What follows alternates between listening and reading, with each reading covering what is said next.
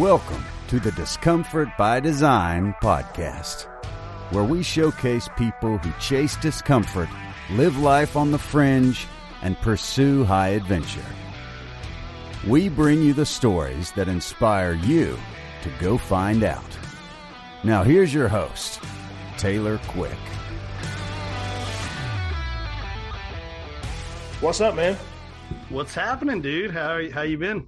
Oh man, been good. Uh, wrapped up turkey season. I know you're kind of doing the same yourself. Um, getting getting school wrapped up and, and getting ready for summer workouts with our with our football team and all that stuff. So kind of kind of high gear right now. A little bit of a transitionary period for us, but pretty Yeah. good on this end, man. How about you?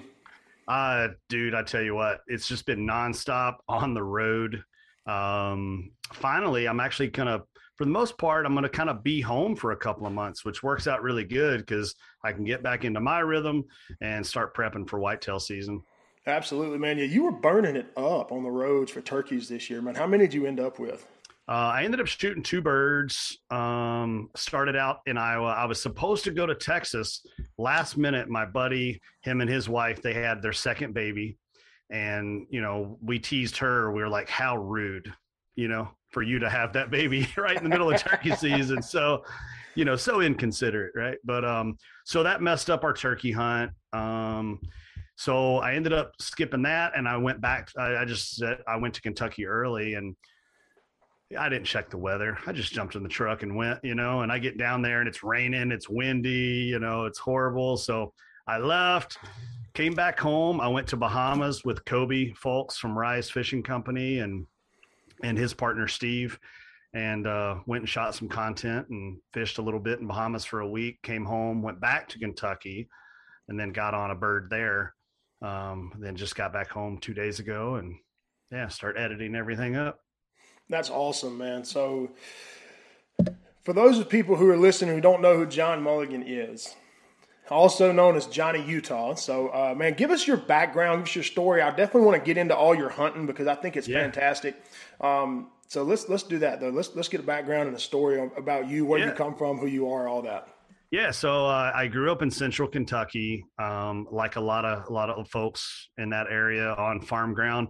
Grew up with cattle, and that was kind of my thing. My my dad was a owned a plumbing business, and for the most part, that's pretty much what I thought I was going to do. I was going to take over the family business, you know, Irish Catholic family, and I was just going to be a plumber, and I was content with that. Living in Kentucky, I love I love the state of Kentucky and love that Lexington area, thoroughbred country like that.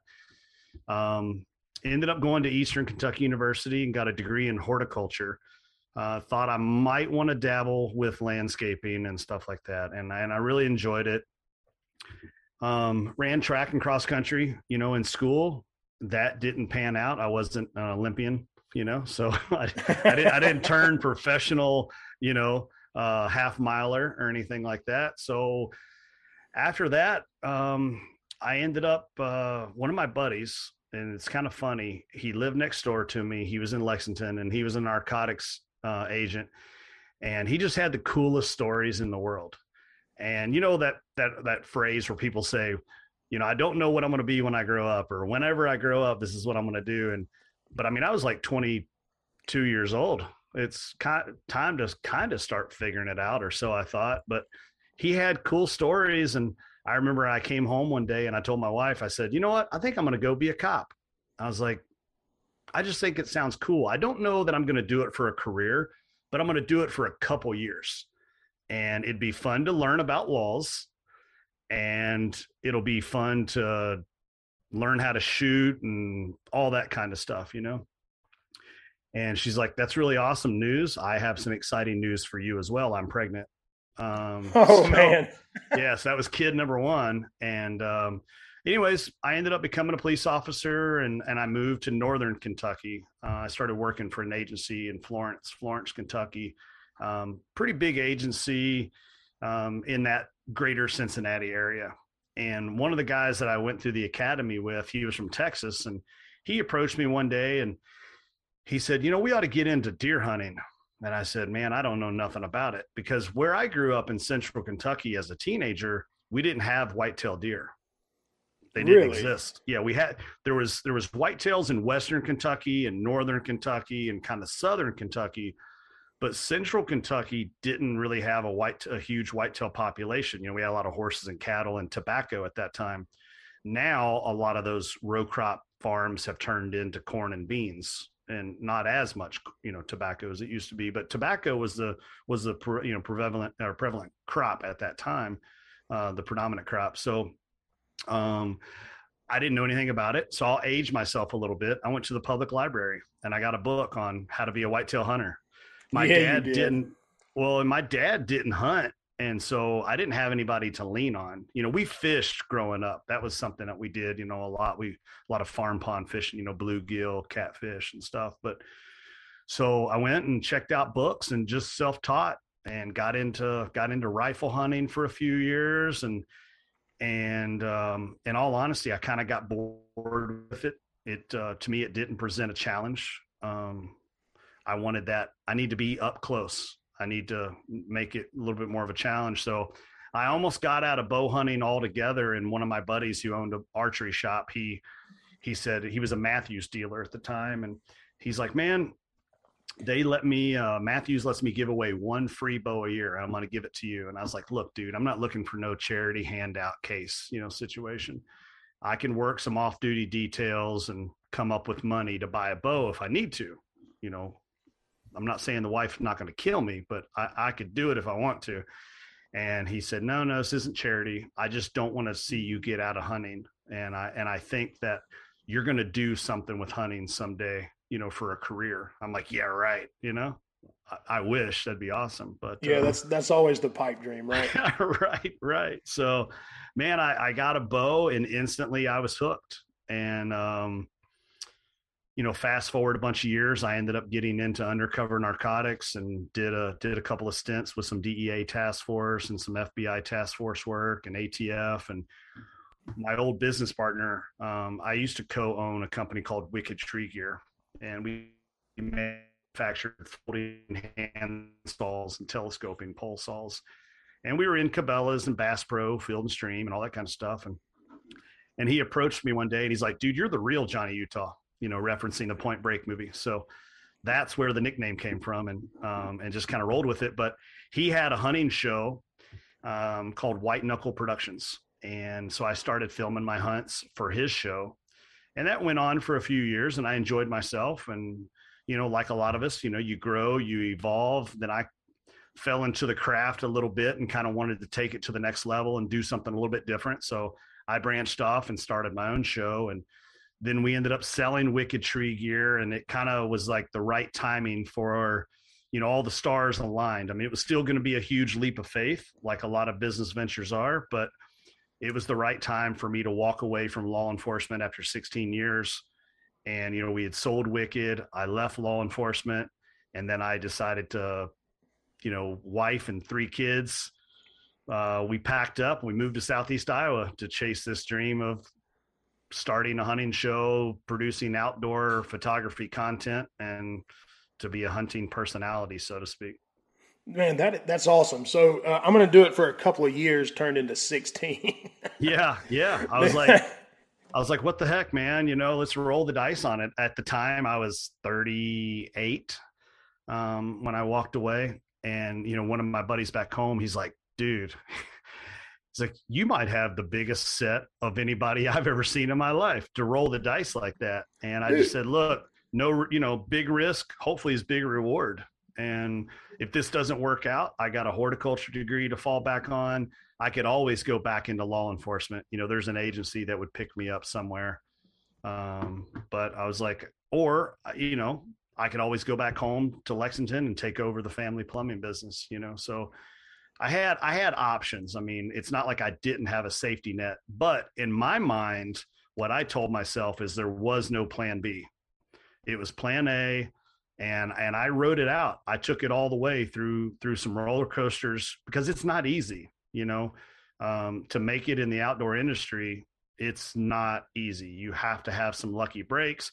I'm not even going to say the talent's got to be there. You got to be pretty lucky and you got to fall into the right things and align yourself with the right people, be a good person. You know, that goes a long way. And like with a lot of industries, they're so much smaller than what we think they are. You know what I mean? And everybody knows everybody. So if you burn one bridge, you know, you could be blackballed across the line. And uh, I got I got lucky and continued to work it, and and I took the checking account down to six dollars and seventy eight cents. And that was after and that was after I sold every asset I had. I mean, I was literally selling like an old pair of tennis shoes that I didn't wear anymore on eBay. But man, I, you I, were all in. Oh yeah, hundred percent. I oh I my goodness, I treated it like I didn't have a safety net. Is what uh, my mindset was, and and just wrote it out, wrote it out, and when it hit when it hit under seven bucks in the checking account and there was nothing else to sell um, that's when things got a little scary and for the first time i had to like become a realist and say okay maybe this isn't isn't going to work you know and maybe i'm going to have to move back home or something. Um, the phone rang and it was a client booking me for a photo shoot down in florida and the phones never stopped ringing since then. So, so how how long was that between when you decided to sell out of the business, get out of law enforcement, and then the six dollars in the checking account? Like what what span of time was that? Three three years. Okay, so three years of a dwindling, just down, down, yeah. down, down, down, down, down to a lowest, but what you would consider probably a lowest point and 100%. then, so how long ago was that? Because see, here, here's here's the cool part, and we'll get to this mm-hmm. later. But you're you're now an Under Armour sponsored athlete for Under Armour mm-hmm. Hunt. So how long ago was six dollars in the checking account to today? February twenty third of two thousand nineteen. Oh my goodness! So in a little less, or a little more rather than three years from mm-hmm. that, yeah, you've made a complete full turnarounds. We've gotten completely out of that valley and we're back up here where the whole goal was the entire time. So yeah. obviously, obviously, what a great example that progress is not linear, right? Um, exactly. And, and, and man, what a what a testament because you know this podcast is called discomfort by design and, and mm-hmm. I, I can't think of much more of a, an intentional process that you went through i mean dude, you're selling tennis shoes on ebay yeah yeah so yeah, I mean, was, like you you looking in your closet, like, all right, which ones can I afford to get rid of, yeah. and where am I going to have to start going barefoot everywhere? Absolutely, like, my gracious. Well, and and in reality, I mean, really, a year ago, things were things were rolling pretty pretty good on the business side. You know, I had launched a couple of other businesses in the in the meantime in the last three years. You know, I started bourbon barrel calls, so I manufacture turkey calls using uh, reclaimed Kentucky bourbon barrel heads as the base product. So uh, it's kind of my go green thing. You know what I mean? I'm not cutting down any new trees to make turkey calls, but um, so that that business has done well. Um, the the hunting show, which is called Primal Divide, has has done well. It's it stands on its own two feet and produces an income.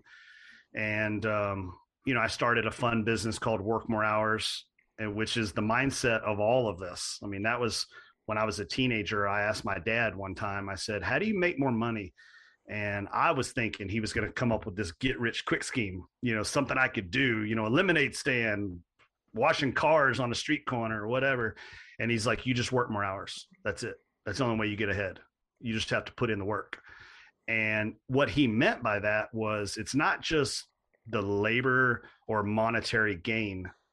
Anything you want out of life that's worth it you're going to have to put in the work. If you want to be a better athlete, you want to have a better relationship with your spouse, you want to have a better home life, you want to become a better cook, a better hunter, um, you want to be be more in shape. Like it all just takes work. And what he taught me growing up, which I didn't really understand it at the time because it's like a lot of moving parts coming at you at one time. But as you get older, then you start to really put it in place and see the process um, and I use this analogy. There was a gentleman at the gym this morning that asked me, he's like, dude, man, you know, like, how did you get to where you are? You know, uh, he's trying to cut some weight. You know, he's a heavier set fella and he's newly discovered the gym and, and he's been making a lot of strides. And I said, here's the mindset. Let's say the beach is 50 miles away. My goal isn't to make it to the beach. My goal is to enjoy walking to the beach every single day. So if I never get there, I can still stay on track and I enjoy the process. Or in this term of work more hours, I enjoy the work and I always have enjoyed the work. So that makes it a lot easier to just never give up and embrace the suck. You know, there's going to be good times, there's going to be bad times, but just stay on the path. Always try to keep putting one foot in front of the other. And you may get there, you may not. But if you enjoy the process, it's not a bad beat either way.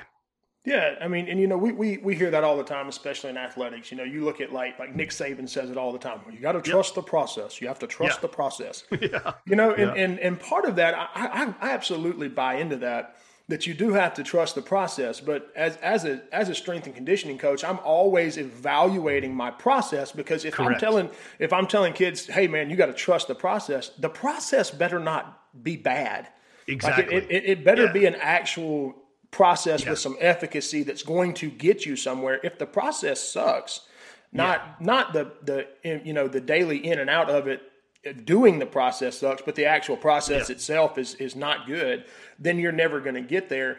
But what has to happen that I found is the process has to be the payoff, right? So like mm-hmm. you can't if, if if you're only ever looking to the end result of everything, then then the means to the end they don't matter. But when yeah. when the process becomes the payoff, when the means to the end becomes what you're actually enjoying, then all of a sudden mm-hmm. you get to the goal and it's like, oh, I can keep doing this for an indeterminate amount of time.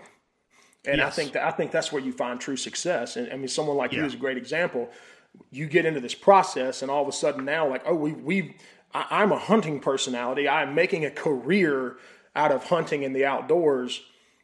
Okay, what's next? Mm-hmm. Right.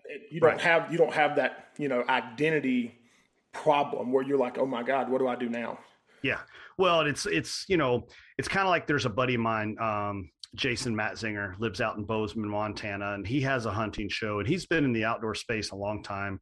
Really solid individual. Him and I were talking one day about certain business models of hunting shows, and this kind of equates to can kind of you know branch out to other uh, categories, field categories, and occupations. But his example was in the outdoor hunting, filming, TV industry. You know, a lot of these shows will set up their business model on based on the killing or harvest, you know, of an animal, and that's it. Well, that's not a sustainable business model.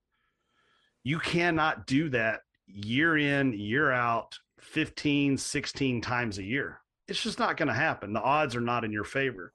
But what is sustainable is to tell a good story, share the experience, uh, whether it be the scenery or the process that you went through to get to that hunt or why you're chasing that hunt. Be a good advocate and storyteller and steward, you know, of the sport.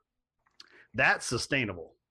Um, so, and that's very much the way I've done my career is yeah, sometimes I get lucky, and I've shot been lucky enough to shoot some some big cool animals, you know, um, but not always. It doesn't always happen that way.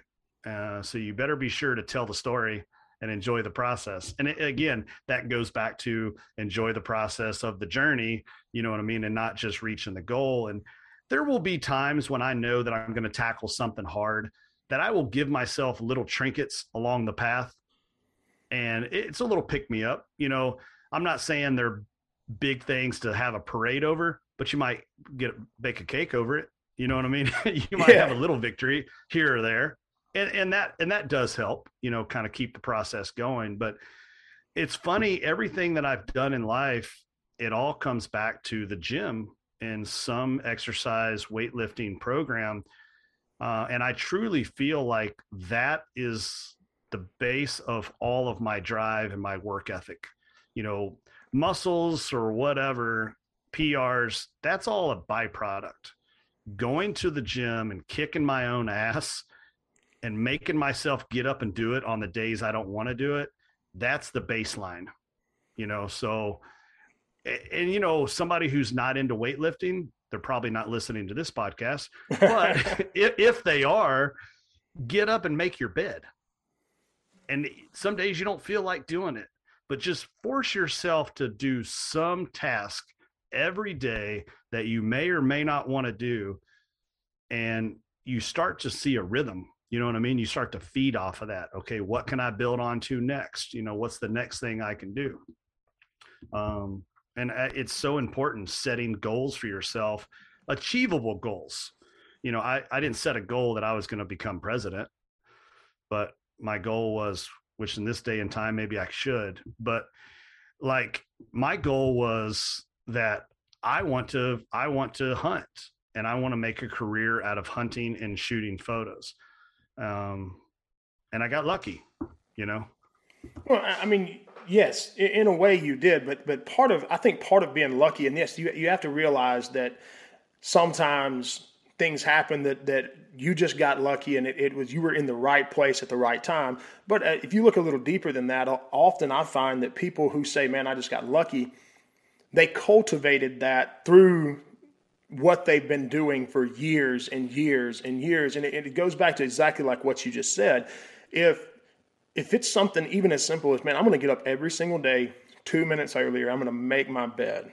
Mm-hmm. That's going to turn into something else. Like, okay, I can do this easy. So what's the next thing I can do? I can yeah. get up five minutes earlier, make my bed, and do 15 push ups. Okay. Yeah. And it compounds. And then all of a sudden, somebody gets gets lucky for an opportunity that they cultivated and created, maybe not intentionally, maybe not on purpose, but put themselves in a position to be able to say, hey, yeah, I'll do that and take advantage of that opportunity when, if they hadn't done the work previously, never would have been there. Mm-hmm. Exactly. You're spot on because inherently, as humans, we're competitive. And you can take it back all the way to the time when your parents were like, clean plate award, clean your plate, you get this. Um, you know, nobody that's in school, if they didn't get a little excited when they got a higher test grade than their buddy, is a liar. You know what I mean? if they said that never happened. So inherently, we are competitive people. But if you learn to compete with yourself, that's a game changer. That's that's your only competition. You know what I mean? So everybody has it in them. And like you said, all it takes is is a domino effect. Start with one thing, kick ass at it, and then mentally you'll train yourself to find the next thing. You know what's going to be the next thing to tackle, and you just kind of keep that going. And yeah, you know, there's that phrase. I think it's um, uh, poor poor planning leads to poor results and poor opportunities and missed opportunities and stuff like that. So I think you got to put yourself in the game to win, to have the opportunities, you know, to succeed. Oh, absolutely. You know? yep. Absolutely. You're not you're not going to hit a home run if you're not getting up to bat. Correct. You know what I'm saying? So I mean that's yeah. that's that's the that's the thing, you know, you can be you can't be on the sidelines forever and expect to be to be a part of it. You have to get some skin in the game. You have to to get yourself in a position to be successful.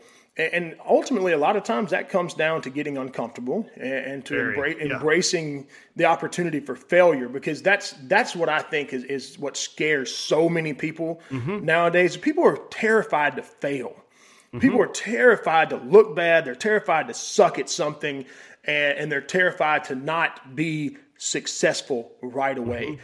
And they're terrified to have six dollars in their bank account with three kids and a wife who's looking at you mm-hmm. going, "What in the hell are you doing?" Yeah, yeah exactly. Like, yeah. I mean, my God, like I, am I'm, I'm stressed out right now thinking about having to look at my wife and be like, "Hey, look, we're gonna go and I'm gonna do this and we're gonna be super successful." And then a few years later, like, "Hey, baby, we got six dollars in the bank account and we are on Vienes and Raymond until further notice." Yeah. And yeah. Oh, by the way, that's also our three kids, and she's going to be like, "You know, you're freaking stupid," and I'm yeah. out it was it was scary, man. It was um it was tough. And you know, we've talked about it since then. Like, um, was there ever any doubt? You know, were you a little freaked out? And I remember there there would be a couple of times that she might even shed a tear or two. You know, we were getting ready for bed and we were talking about finances and how things were going. And, you know, she would get pretty upset with it, which um, which kills me. You know what I mean? Like that was probably the lowest point uh, was was seeing her upset about it.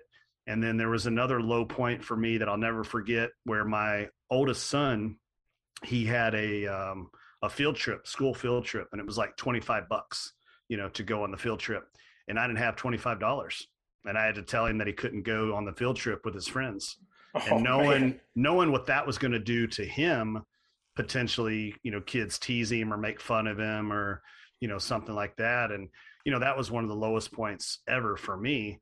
And, you know, I turned that into motivation and drive. But, you know, I asked her, I said, Did you ever have doubts that this wasn't going to work? And she's like, I'll be honest, you know, she was freaked out and she was scared. She was worried. Um, but she had faith. She's like, You're not a quitter. You're not a failure. And I knew that you would pull through, that you were you were going to reach your goals, you know, that you weren't going to give up until you did.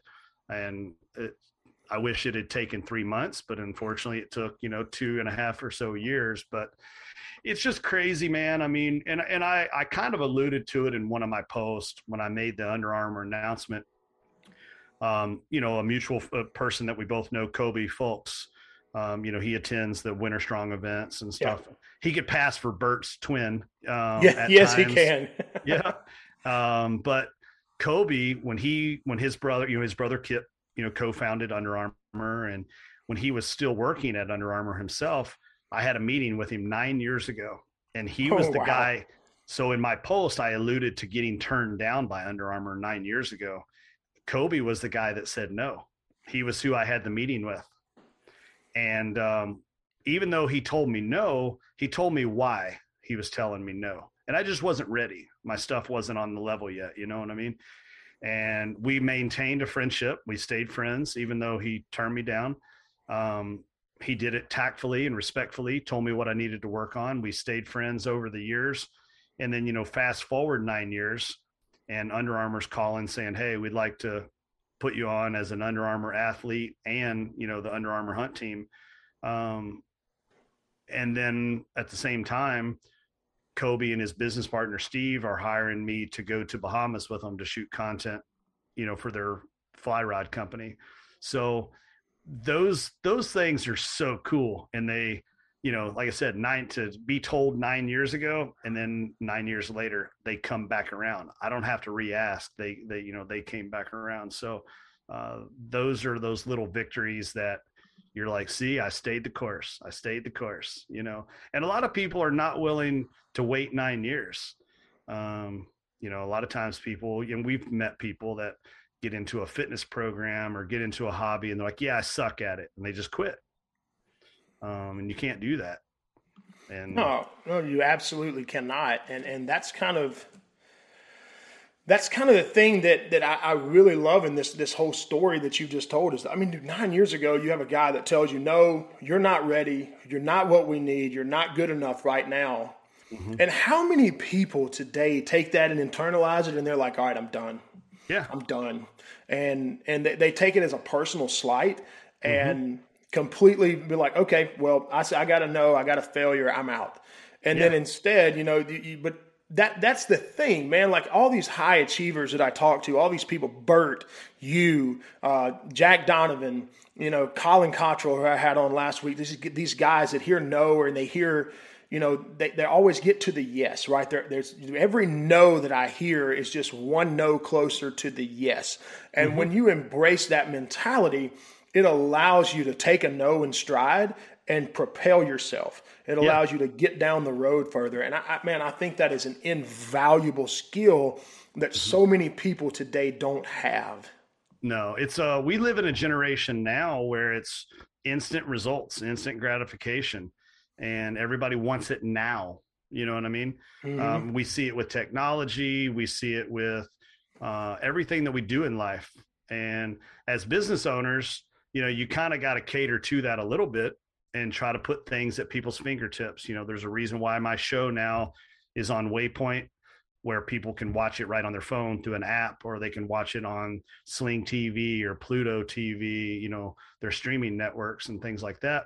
And, you know, of course, then they can also look at it on YouTube. But it's just having having that thing at people's fingertips and kind of cater to it. Um, so I've had to make some adjustments because that's kind of against my mindset. My mindset is I know if I want something, I'm going to find a way to to get it.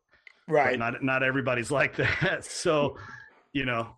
Well, that's man, that's an interesting thought because you know to be successful in business, you you have to be accessible, right? Mm-hmm. So you want to be able to it, when you're putting out content like that, you want to be mm-hmm. able to reach the biggest audience as quickly and easily as possible to yeah. have an effect, to have a broad scale effect. So if you create a barrier to entry, that's even though I, I, completely agree with what you're saying, even though that goes exactly with your brand of work more hours and yep. how you built yourself and how you got to where you are, not everybody thinks like that. So if you want to remain successful, you have to mm-hmm. reduce the barrier to entry. I think I think that's a great concept, man. That's good yeah. stuff. It's weird. It's it, it's and it sometimes I struggle with it because I just assume that everybody is going to put in the work like I do and um, unfortunately, that's not the case. You know, it, it it is what it is. But um, but yeah, I mean, so I try to I try to put out as much content as I can and be as accessible as I can.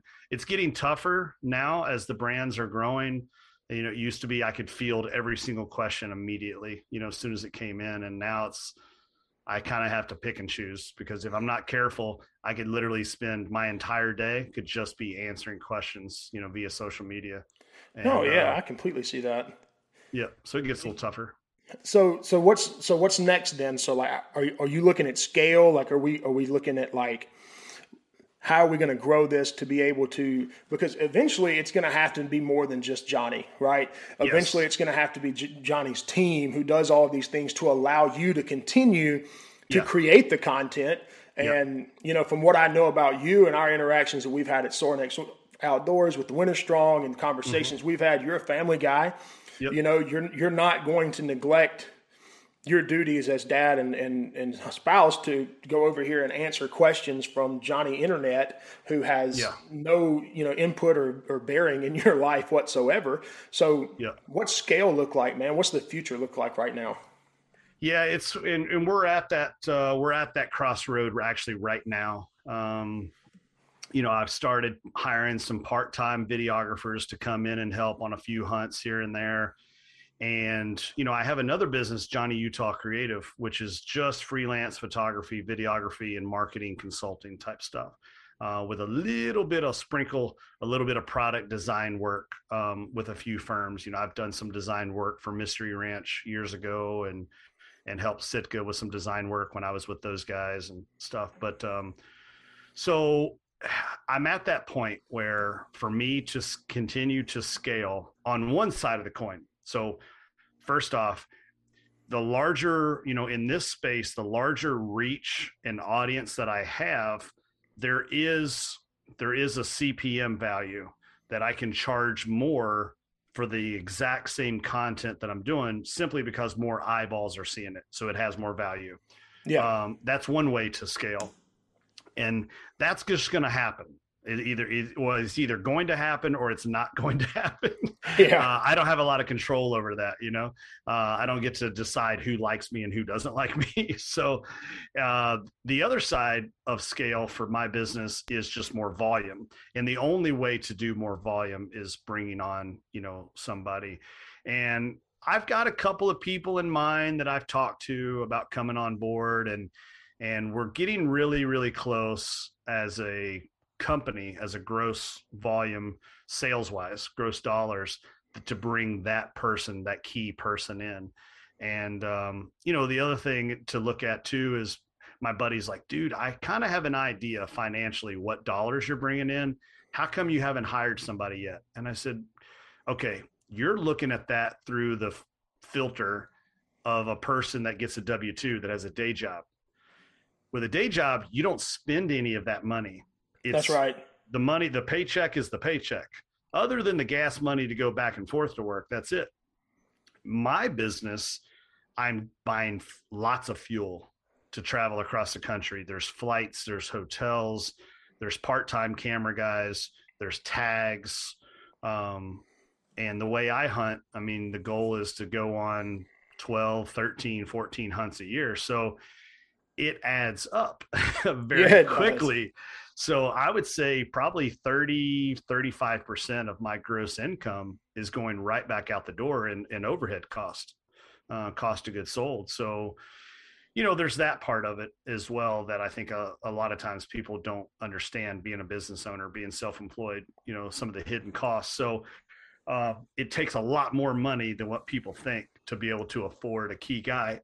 And I don't want somebody that I have to train. I want somebody that's ready to hit the ground running and somebody that can adapt like a chameleon to my style of you know videography photography. So that way it comes across seamless in the brand.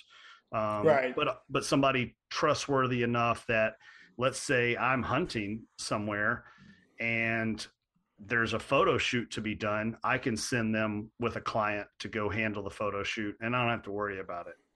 Um, so that's that's scale for me there's there's two ways to scale one is volume and one is just added value of what i already do and one I can control and one that I can't. The right. one that I the one that I can control is producing more volume and and I'm at my absolute end of the road as far as what I can give because it's already 7 days a week, 14 hours a day. Right. Um, as it is. So, and I would like to spend, you know, have that time to spend more time with my family. I'll never be a 9 to 5 guy. That's just not my mindset.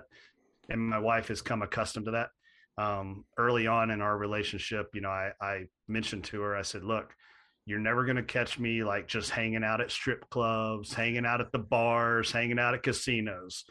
I said, but I'm going to work and I'm kind of selfish about my work. And you have to understand that about me. And, and she was, she was cool with that. And she understands, she understands it, you know, she's like, well, I don't, I didn't marry a deadbeat. You know what I mean? I want a guy that works. So, so no, it works out. That's awesome, man. And then and, and, that's another great point to anyone listening to this. When you choose a spouse, man, you got to choose a ride or die that's going to buy into mm-hmm. your vision and, and going to buy into you and, and, something that you guys can do together and, and, grow together because, you know, I mean, there's, there's no Johnny Utah without her, obviously, no. because, no. you know, she, she bought into your vision and stayed around when you had $6 in your checking yeah. account.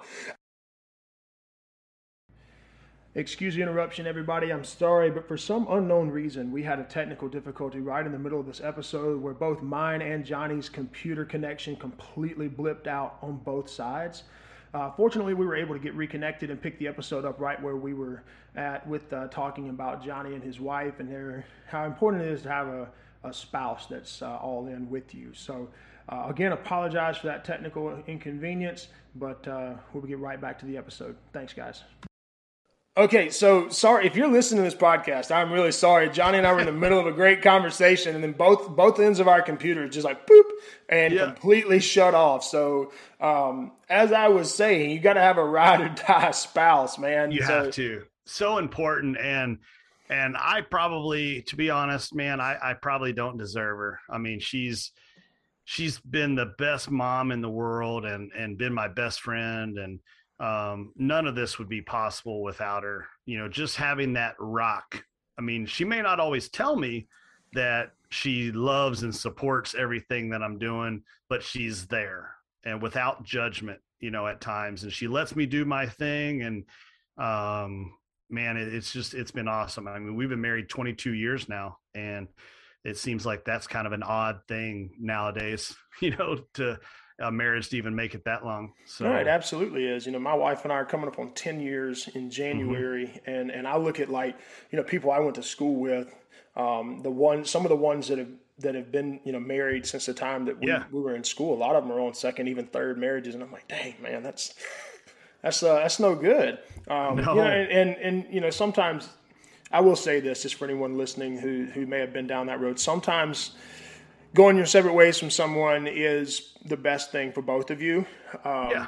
I, am not going to make a blanket statement that, that all divorce is bad, but you know that that goes back to what I said. When you make that decision, when you make that choice, you you you really need to put the effort and the time in to make sure that that person is someone who's going to stare down the ugly with you. And mm-hmm. you know, I, I had a conversation with a good friend of mine. We were talking about you know, marriage and things like that. And, and, one of the most profound things I've ever heard is that so many couples really mess up because when there's a problem, the problem um, makes them go against each other and it becomes a me versus you situation.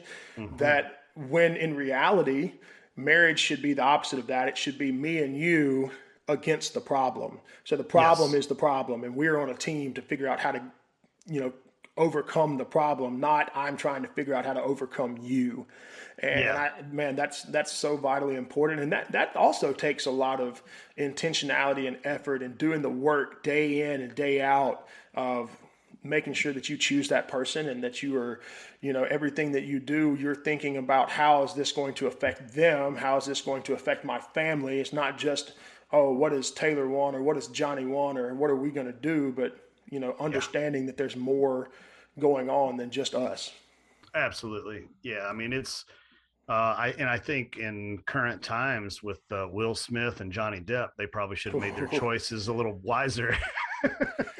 Oh man, uh, what a oh, good gracious! I don't even I don't even want to go down that road, my lord. If that's if that's not a reminder to every person, you better choose your spouse wisely. Absolutely, you know, and it, it was I saw a, a, picture of them the other day, and it said they are they serve as great reminders that no matter how famous, no matter how much money you have, no matter how good looking you are, yeah, you better make sure you make a good choice on who you are uh-huh. bringing into your life. Yeah, and, uh, man, that's that's that's good stuff. So yeah. um, all right, man. So tell me tell me a little bit about about this Under Armour deal. So you yeah. you you you know you became a hunting personality. You got in the outdoor media space. Uh, you were with Sitka before, right? Mm-hmm. Yeah. Okay, so walk me through that transition from Sitka to Under Armour um, and and how that came about. Obviously, you said you know it was nine years ago. You got the no, man, what got you the yes? Yeah. So, um, back in 2015, Sitka was launching a new pattern, which was known as the whitetail pattern, or also known as the uh, elevated two EV2 pattern. And they had reached out to me and they said, Look, we're putting together this ambassador team. Um, there was about 25, 30, maybe, maybe, maybe 35 people in the United States that they were picking. And um, I was like, holy crap, man, this is Sitka. Like, I'm a nobody, you know? um, and, you know, I guess I was still at that point in my life where I thought, man, if you're going to have a big impact, like you got to have a hundred thousand followers or a million followers or something to get this kind of an opportunity. And because of law enforcement, I couldn't really have social media. I think I might have had 300 followers. You know what I mean? Yeah. So, um, I was like, man, this is this is kind of weird, but yeah, I mean, I'm I'm in. So I joined that team, and in the early years, there was a lot of innovation, a lot of a lot of design, coming out with new products every year, and then things kind of got stale, kind of got stagnant. You know, once they had launched that line, um, I don't know that there was a lot of room for a lot of extra innovation, so to speak. You know, there's only so many different shirt styles and right. textile fabric changes and things. So, um, things kind of got stale after uh, you know the last few years, and I kind of felt like um, I wanted to do more within the company. And now things were growing. You know, the show's doing well, my following's going up. I'm working with Hoyt and Diamondback and Grizzly and Cold Steel and Lumenok and you know HHA. It goes on and on and on. And I'm working with all these brands and and I'm having opportunities to co-brand with a lot of different people. And I felt like I was making an impact and moving the needle. Well, me as a person, it's hunting, gym, fishing, probably in that order. Maybe well, maybe it's gym, hunting, fishing, but it's kind of a toss up at times, but um, those are the three things of life that I do. And if I added a fourth hobby, it would be work. And to me, work is a hobby because I truly enjoy it that much. But those are the three things that I do. And and I mean, I was very obvious. It was obvious to know Under Armour is a brand that could cover check all those boxes, you know, very mm-hmm. well. And with the last name of Mulligan, if I pick up golf, like I'm a shoe in, you know. and so I was like, this is a perfect fit. Um, and sometimes change is good, you know, mixing things up. And when when that's my thing, when things get stale, I get bored, and there's no way for me to spice things up with Sitka. I had approached, I had said, hey. I want to grow more. I want to do more. What can I do? Okay, well, help us design some more stuff. Cool. But it wasn't going anywhere. You know what I mean? And um, so, anyways, I kind of got, like I said, I got bored with it, and uh, the Under Armour thing came along, and and I started putting out some feelers. You know, maybe I want to talk to KUIU, maybe I want to talk to Under Armour, and and uh, I think a couple of people knew that I was kind of unhappy with Sitka and as a company. You know what I mean? Like great, great products, um, and and what they've built as a brand. Um, I tip my hat to, and I'll mm-hmm. always have respect. You know, like Sitka fell into that category of the Yeti. You know, um, innovating and creating a market space a category, yeah. a brand category. Yeah, I mean, I remember uh, when I was in college, I worked at Bass Pro Shop for a little while mm-hmm. just to mm-hmm. make some extra money. And part of and where I was at was in the camping, camo, and footwear area. Mm-hmm. And I can remember, you know, that, that, when Sitka really kind of had that little ramp up. Yeah. And it was like, oh man, so this is that high quality, you know, this is the top shelf brand. And when you, you know, yep. you, Bass Pro sells a lot of like Redhead. Yeah, know, that's their mm-hmm. own personal mm-hmm. brand or whatever. And now they have True Timber. Um, yep. But that was that I, I, can remember that happening and, and, that transition where Sitka really did kind of create their own space within a very very I wouldn't say crowded, but a very mm-hmm. top heavy space. You know, in, in the camo world, it was um, mossy oak and, and Realtree for mm-hmm. Ember, especially yep. for guys over here in the eastern side of the country that hunt whitetails. So mm-hmm. uh, Sitka coming along, I can I can definitely remember that. So that's very interesting to hear that. Yep, and it was huge. It just it blew up. And what what I really liked about Sitka in the early years was you had guys like David Brinker, um, John Barklow, Jeff Sposito, Corey Pearsall, Bill Neff, Dennis Zuck. And of all those names I just mentioned, um, only two of those people are still there. And so when they were growing that brand, I mean, it was from the ground up. It was the passion. It was the innovation. It was the people that believed in the brand, and those were the front guys. Those were the guys leading the the march, um, and I dug that about them. You know, and I had made a comment five six years ago. I said, you know, this this machine that is Sitka the only thing that kills Sitka is Sitka internally. Yep. And, yep. you know, a lot of key players, Sposito, um, Brinker, Bill Neff, Corey Pearsall, those guys left the company for various reasons. Well, now you now you lost your voice. You lost the champions of your brand that built it. And no fault of some younger kids that came on board, but they weren't there when the company went from a million to 300 million. You know what I mean? Yeah. They didn't see that growth. They didn't build that growth when they just kind of walked into it when it was already a huge conglomerate. And um, in my opinion, it changed the dynamics of the company a little bit. Well, sure. And, you know, when you when you have people running things that don't have the skin in the game, it, it yes. is a completely different animal. Yes, hundred percent. So a lot of that changed. Um, you know, and technically even Zuck left, but he he went to Yeti and he came back. But in my opinion, when he left, it was like leaving that hen house unattended a little bit. And when he came back, you know, um, there the change had happened. So in reality, poor Barklow is the only one that was sticking around for all those years and uh, trying to be, you know, one of the old dogs, you know, there, and and he and he's still there. But um, so um, started talking with Under Armour, and technically, conversation started back in September of last year. Yeah, and to me, it was a big change, and I wanted to see the gear. I wanted to see the textiles. I wanted to test them out. So I took some of their product line with me on an Idaho hunt. I took some on an antelope hunt. Um, I whitetail hunted out of it a little bit this year. Took some down to Texas in some really warm temperatures, and um, and I was like, okay, it's solid stuff. You know, let's let's start talking.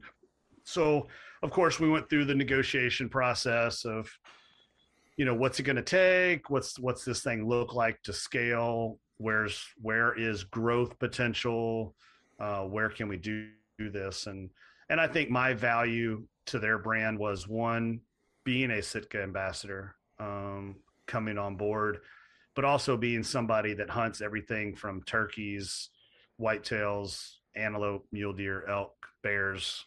You know, um, yeah, I, I hunt everywhere, and also the gym side of things as, as well, you know, and helping advocate, which is a very strong message that Under Armour has always had in their hunting side is, you know, the fitness side, you know, go, go further, you know, hunt, hunt deeper and, and having, having that, um, that mindset and that strength and conditioning side to, to help out with those hunts. So, and and I, that's that's been something that I've held very near and dear, you know, as to my branding and stuff that I do. So it was just a great fit, and um, they they get it.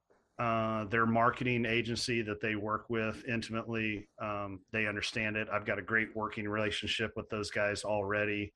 Um, you know, they're a phone call away and you know I, have been I've been tickled to death. I'm excited to see where things are going to go and continue to grow. And they've given me an opportunity to also produce you know some photo content, so not just on a personality side, but also contribute on a creative side as well.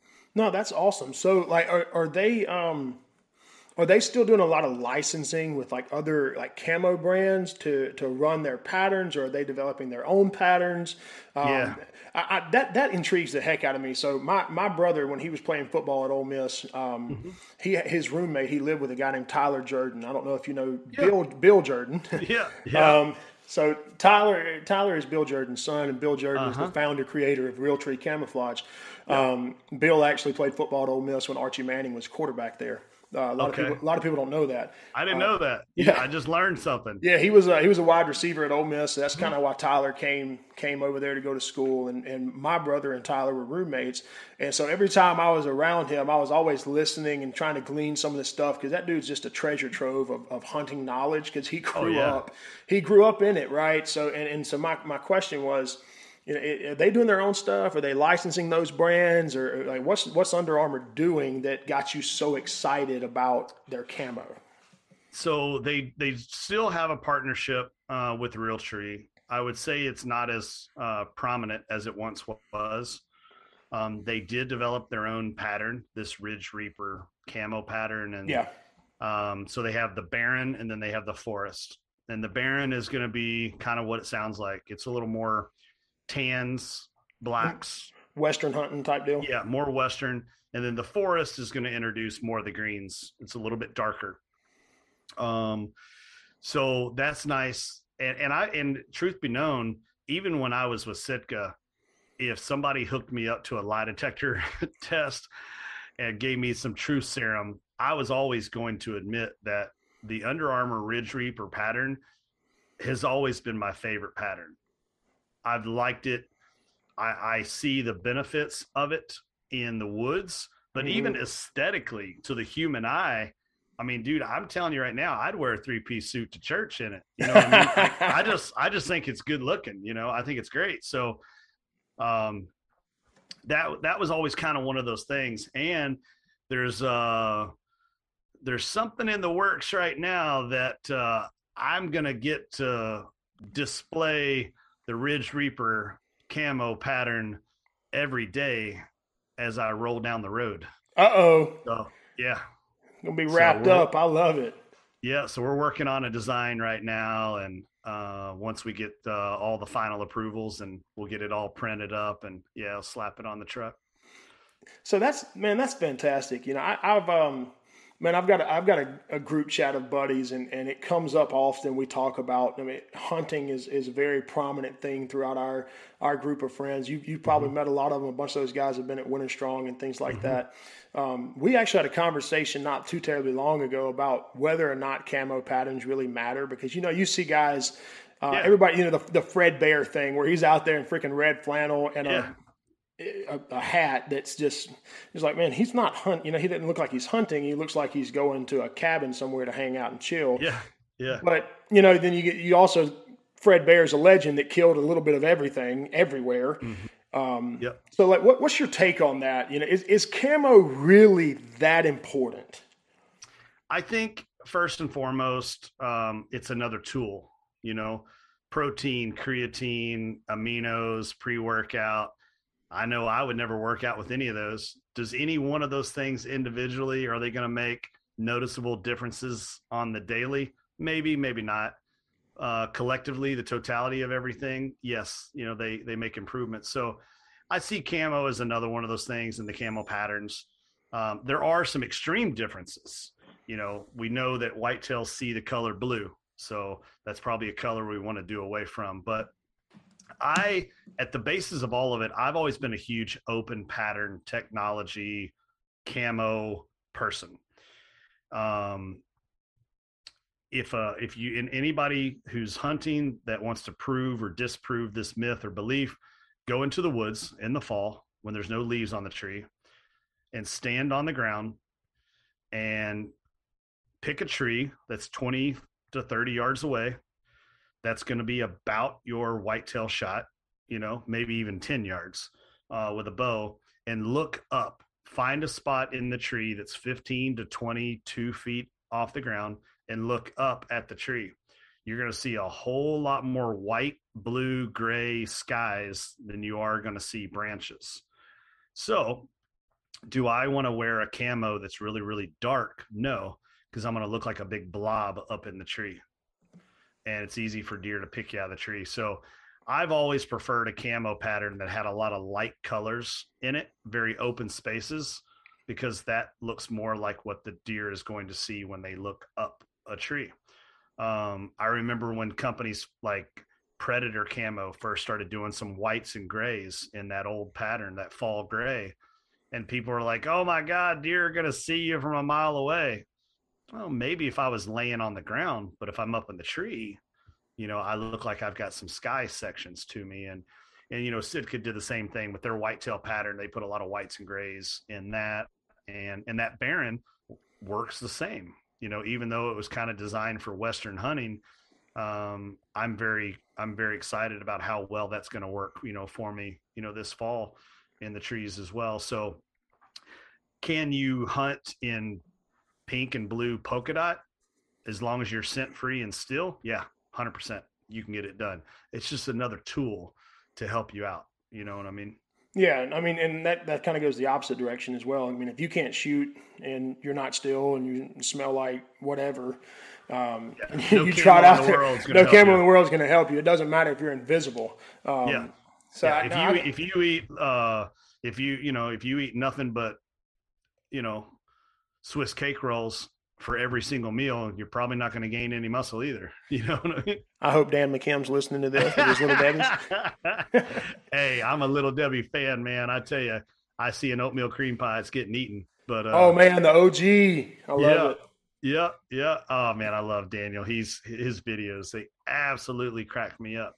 Oh, I know, man. He's so funny. Um, I, I got to see Dan a couple weeks ago at a Collegiate Strength Conditioning Coaches Association conference out in Oklahoma City, mm-hmm. and that man, that dude's just a great time. He's fun to be around. That that whole crew that Bert's put together with his uh, equipment sales side of things is just a fun oh, yeah. guys. Brand, with Brandon, Brandon's such a deep guy, and you know, and it ironically, Brandon and I, we know a ton of the same people. I was going to ask you about that, but never knew each other. We That's never, so wild. So many mutual friends. The how we ever did not meet each other is mind-boggling to me because I went to school, I went to college where he lives, and I, you know, and looking back on it, I'm fairly confident that I heard his name before, you know, in the lifting world, um, but just never never met the guy. But it's it's kind of funny.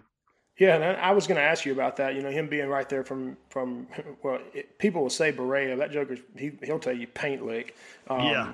But you know, I was going to ask that because he, you, you, guys have you really cross over so much mm-hmm. between the outdoor space and and the, the strength and conditioning space and and mm-hmm. uh, even in the marketing space. That dude's a flipping genius marketer. Um, yeah. So I, that that's wild that you guys were that close and never never really connected until all these years later. That's that's that's pretty intense. Yeah, um, and I didn't even. Uh, I met uh, I met Brandon face to face at the Big Sky TAC event this past summer. Uh, was the first time that I met him, and he's like, "I know who you are. I followed you for a little while. You know, not physically hit the follow button." But he was like, I, I was keeping tabs on you. I've seen your stuff pop up, you know, from time to time and probably seen like my content on other companies' pages that he follows and you know stuff like that. But yeah, he, we him and I've hit it off, and yeah, he's a super good guy. But you know, back on this camo thing too. Um, more importantly than sometimes even pattern, textiles are so important because if you're not comfortable or if you're not warm, you're not even going to be there when the action happens anyway. It's Like, you know, you got to be there. Um, step one to get, getting in shape, you got to physically be there. You got to go to where the weight room is, or at least put on some running shoes to start, you know, so you got to get in the game and, um, you know, Under Armour is such a huge company and being in Maryland, you know, they're right there next to Gore and there's so many things that they can do uh, with their with their textiles. So there's some new stuff coming out as well and launching this women's line for this fall and you know that's going to be important that's going to be nice. So, yeah i saw that uh, they brought on amanda caldwell as well to that that hunting team. I was i was pretty excited for her about that. She's a, she seems like an awesome person. Yeah yeah they brought on rihanna um, yes, they brought they on um, amanda. Um, that might have been a package deal because they're you know, i like, wouldn't doubt it. Yeah like best friends you know? So um yeah and you know it's funny because even amanda and i we had talked a little bit. I didn't talk about the Under Armour stuff to very many people but she was one of the people that i did talk to a little bit about um back even in the uh, the winter. It was like november december and her and i had chit chatted a little bit about the possibility of me going over to Under Armour and she was like you know i'm kind of thinking the same you know? So it was interesting you know i had at least somebody on the inside that we could kind of discuss like you know well this is we're kind of talking about this and you know here's the timeline and ironically we were supposed to the public announcement for myself on the Under Armour athlete side was supposed to be made at Winterstrong. So there's a few pictures of me from Winterstrong where I'm wearing some Under Armour stuff because that's all I brought. And it was, and you remember it was kind of cold. So yeah, man, that, that that one of those nights was really cold.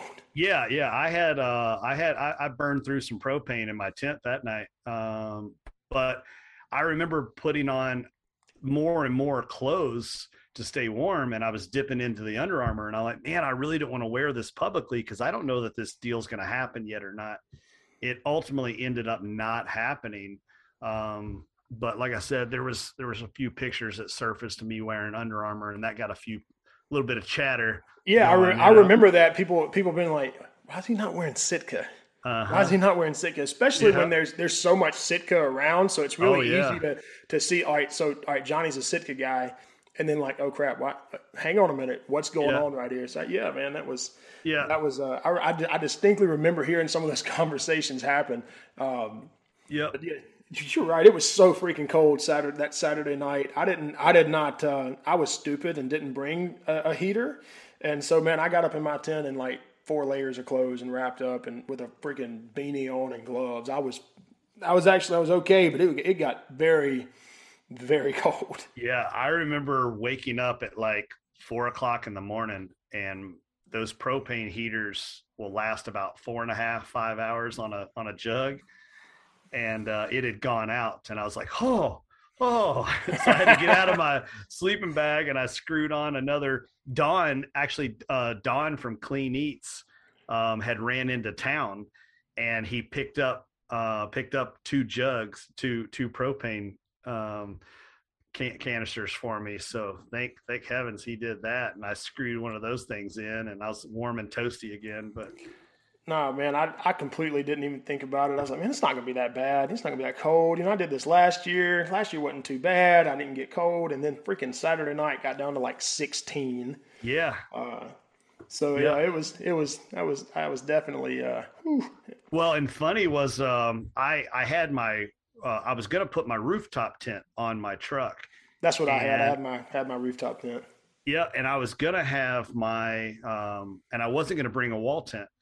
Well, then Amanda Caldwell and Rihanna and Jess Byers, they were like, Hey, if you have an extra wall tent, can you bring it?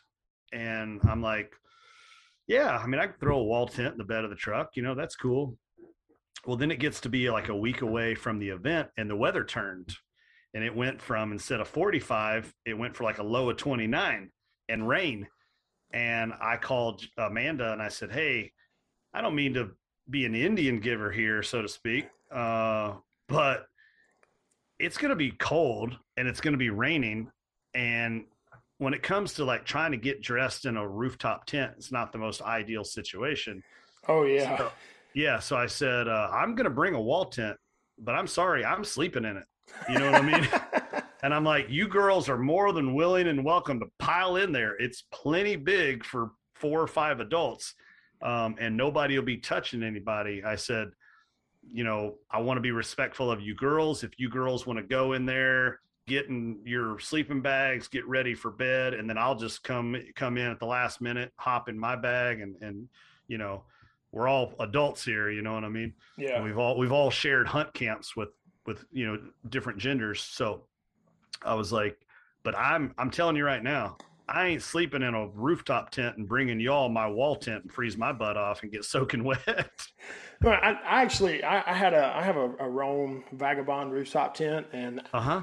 Man, my my wife got me that for Christmas, uh-huh. and uh-huh. because that my my oldest son is five years old, he'll be six in August, and he is absolutely eat up with hunting. He loves hunting. He actually yeah. went with us to Missouri last last month to turkey hunt.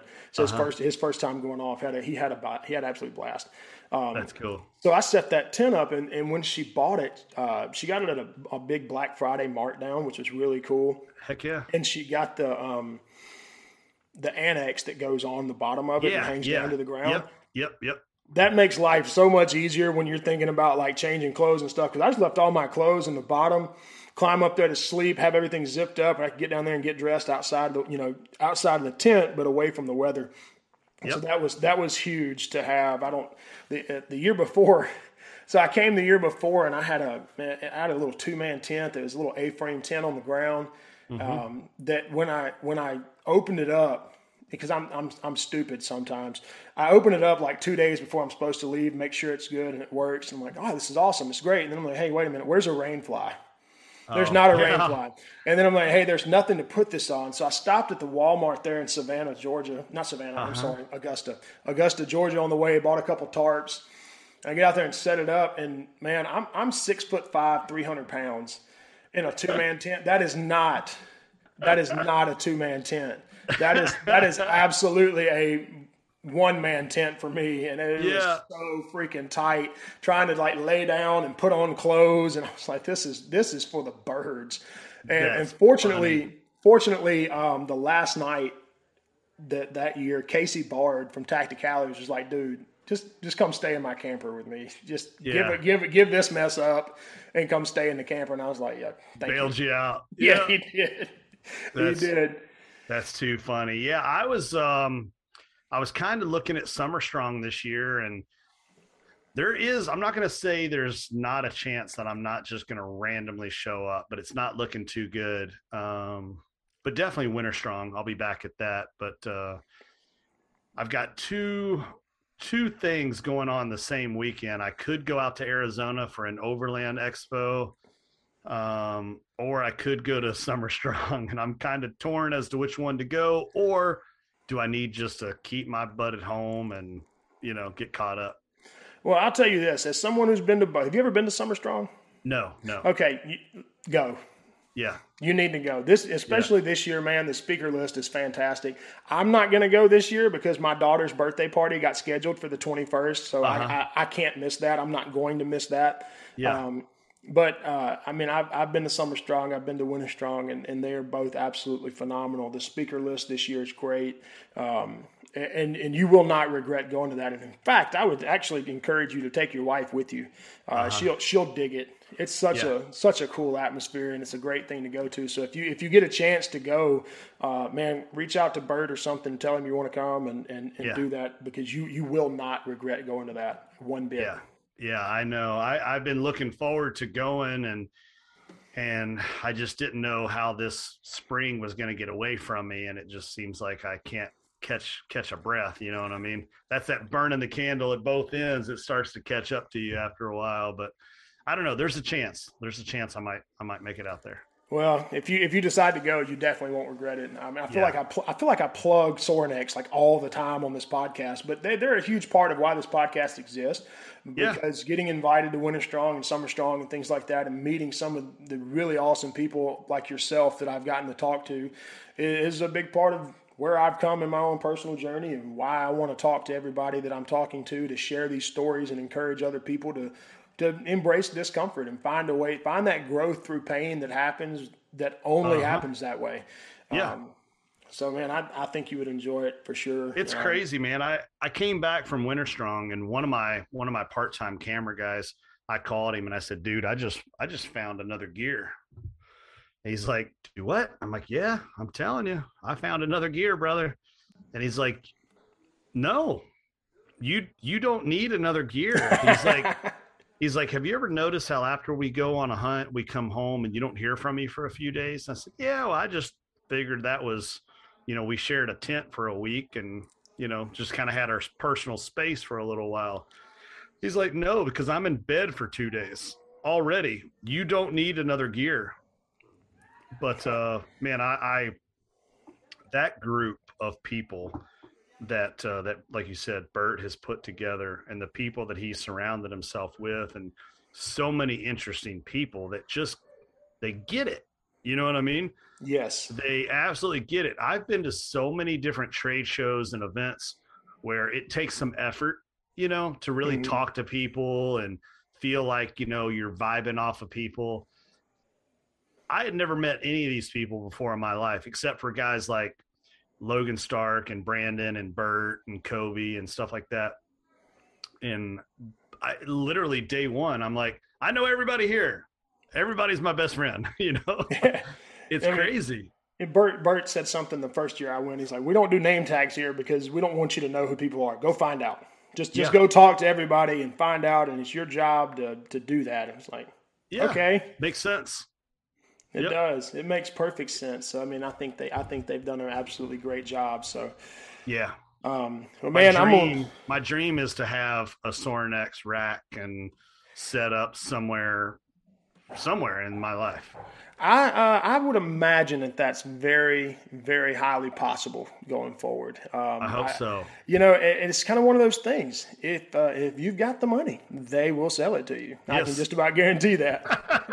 um, but yeah. dude, no, an Apex rack from Sorinex would be phenomenal. I think those things are awesome. So. Oh yeah, yeah. I'm so envious. Like that the one night whenever we went over there for dinner, um, you know, over at the HQ.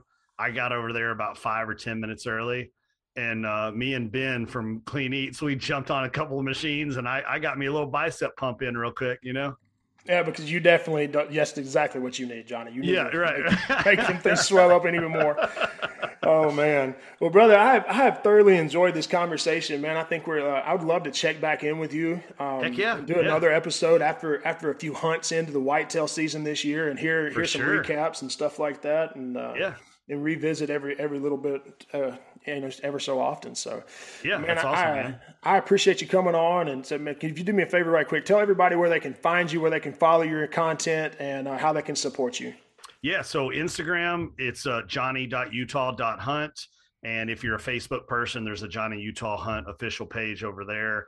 Um, and would really appreciate, you know, if you check out the Primal Divide show um, where you can find it on the Waypoint TV channel or somebody's trying to come in the room. Um, yes, they are. The uh, the Waypoint TV channel, um, which is um, if you have Sling TV or Pluto or Amazon Fire, Chromecast, it's on there. Uh, but the show is called Primal Divide, and there's you know Instagram and Facebook pages for those. Awesome, man. Well, I appreciate you, brother.